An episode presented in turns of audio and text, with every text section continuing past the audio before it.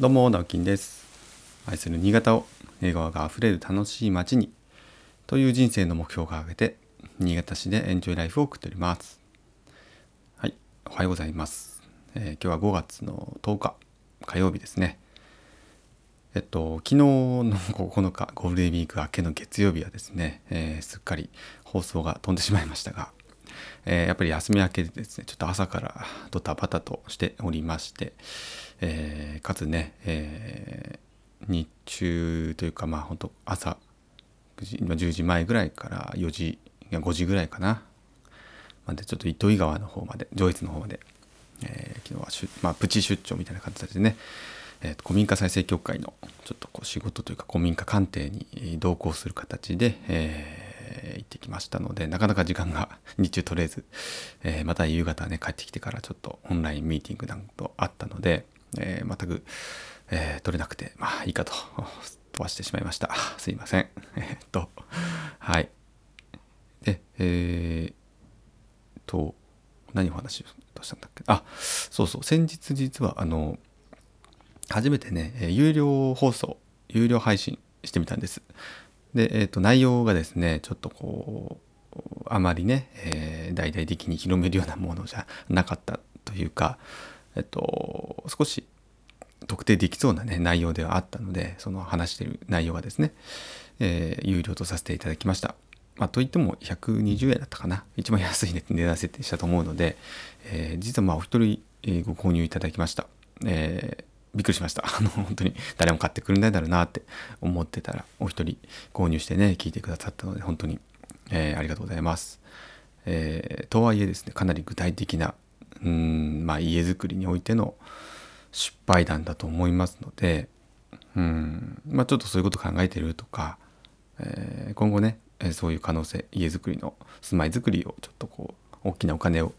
かけようと思ってるどこかでかけようと思ってるって方はちょっと聞いてみてほしいなと思います。そんなケースもあるんだなっていうのは、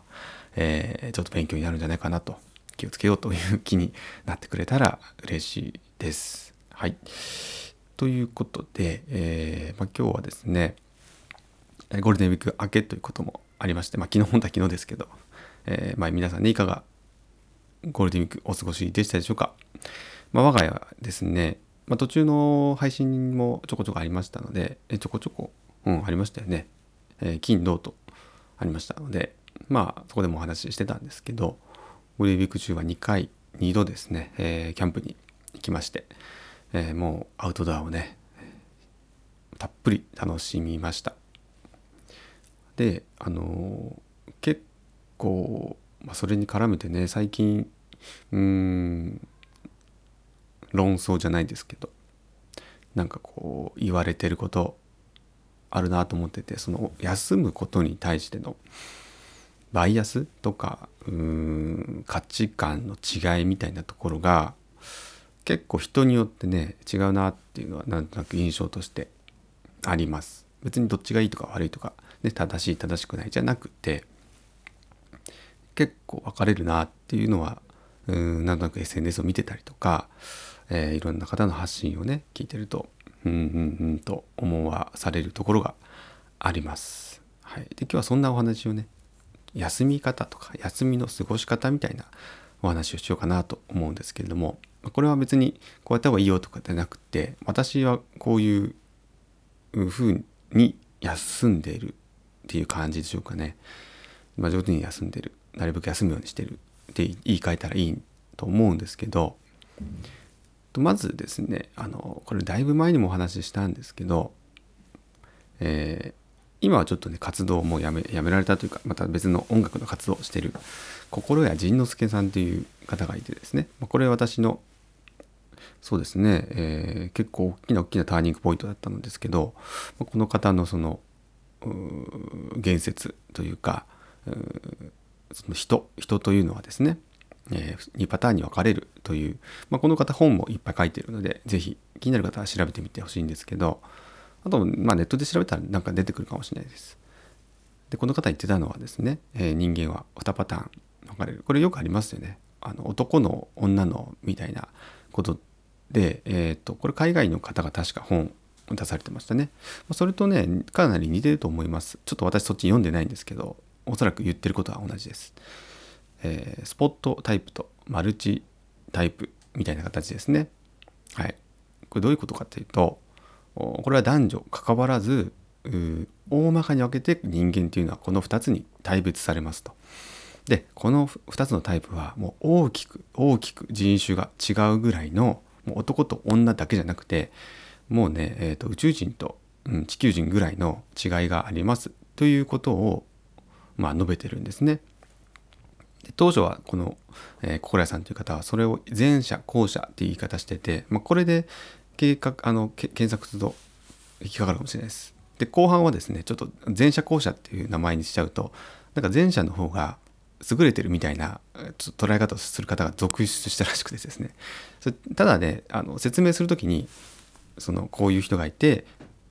こういう人がいてマルチ型がいてスポット型がいてで前者を前者はっていうふうにただ解説の中での前者後者だったんですけどなんか後者って後ろ、まあ、前後ろになりますから後ろの人ってなんかあの劣ってるんで劣ってるみたいみたいな多分印象を受ける方が多くて途中で名前を変えたんですよ。でそれを、えっと、飛ぶ族と飛ばね族というふうにねはいあ逆か。で前者のことを飛ばね族と、まあ、飛ばない種族。で後者って言われてる方を飛ぶ族、えー、そんなふうに分けたんですね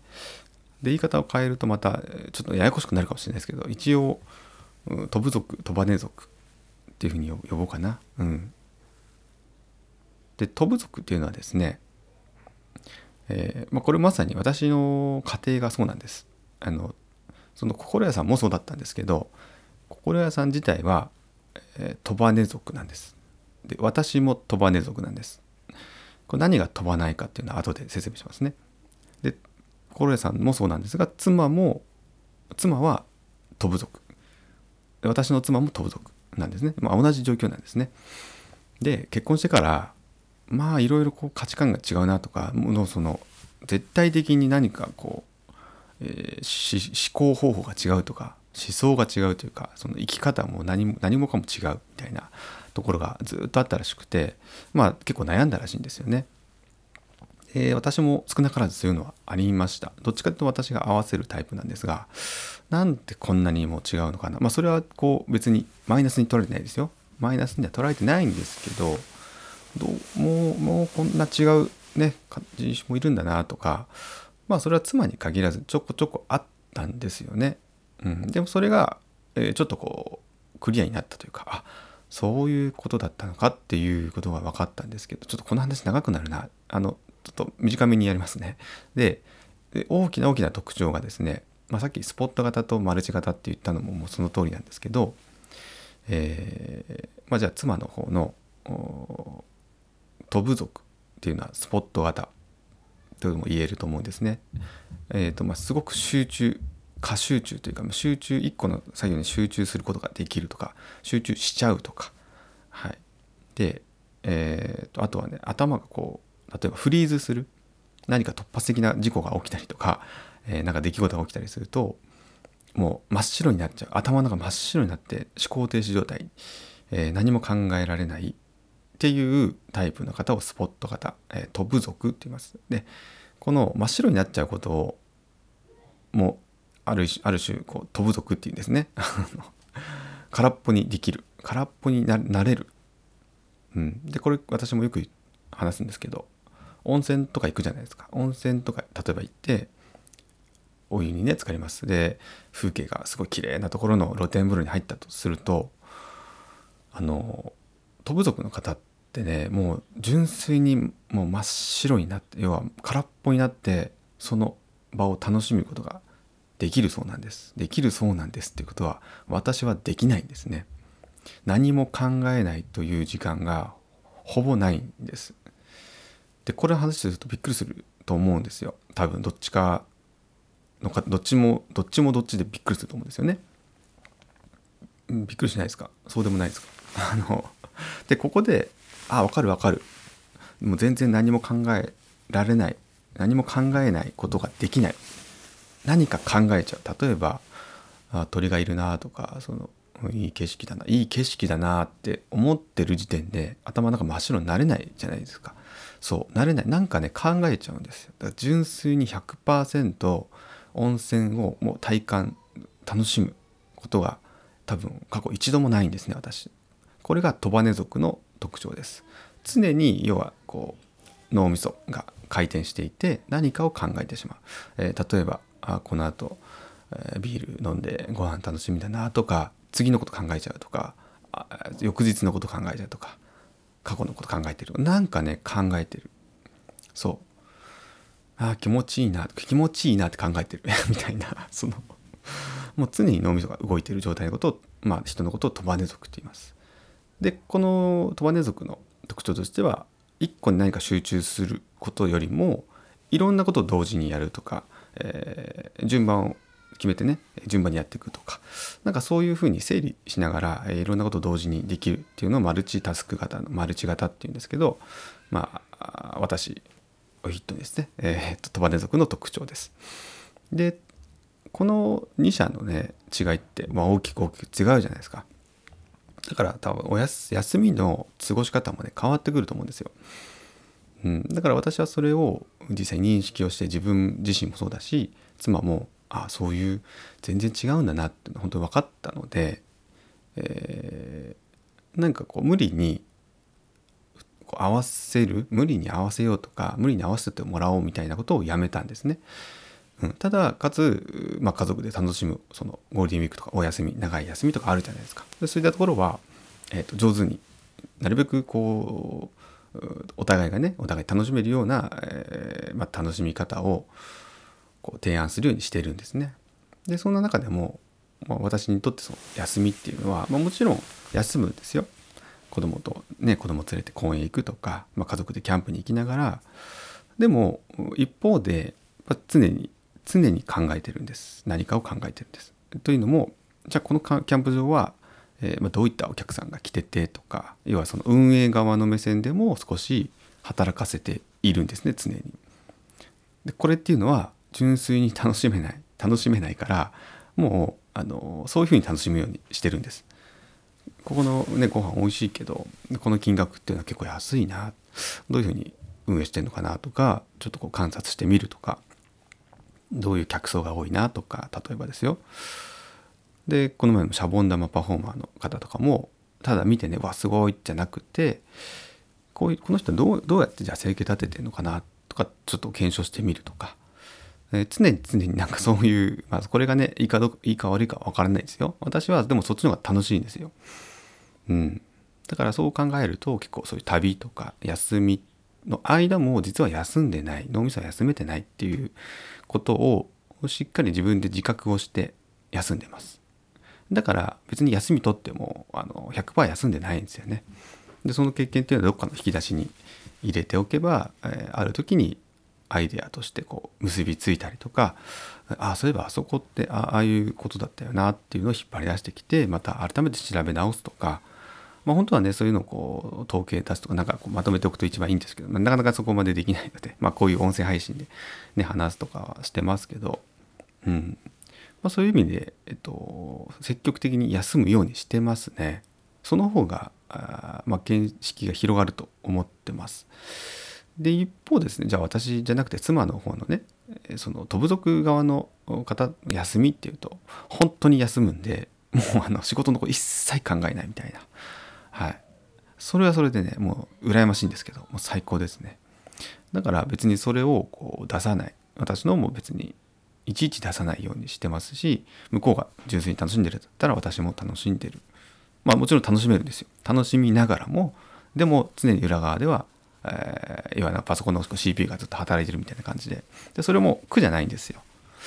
っていうのを分かってからはなんかこう一緒に旅するのもうんなんか楽になったというかあんまり構えなくてよくなった感じがしますね。うん、ああこういうふうに今多分あの感じてるなとか、うん、でそれを後で別に共有すれば夜例えば2人でねちょっと夜子供たち寝静まった時にお酒飲みながら話をするとかそういう時にちょっと共有したりとか今日あそこってああだったけどこうだったよねみたいな話をしたりとか、うん、そういう形で休みっていうのをそれぞれが満喫できるようななんか状況をねえー、まあ作り出せるようになったのかなっていう気がします。だから本当にあの心屋さんには感謝してるんですけども、えーまあ、ぜひね途中に特に夫婦間とかあとまあ子供とのこれ全ての人間関係で言えると思うのであこの方はどっちかなっていうのを少し多分話すと大体わかるんですよ。なので、えー、ぜひちょっと参考にしてもらいたいなと思います。でそれによってね種類によって休み方って変わって休みの楽しみ方って変わってくるので、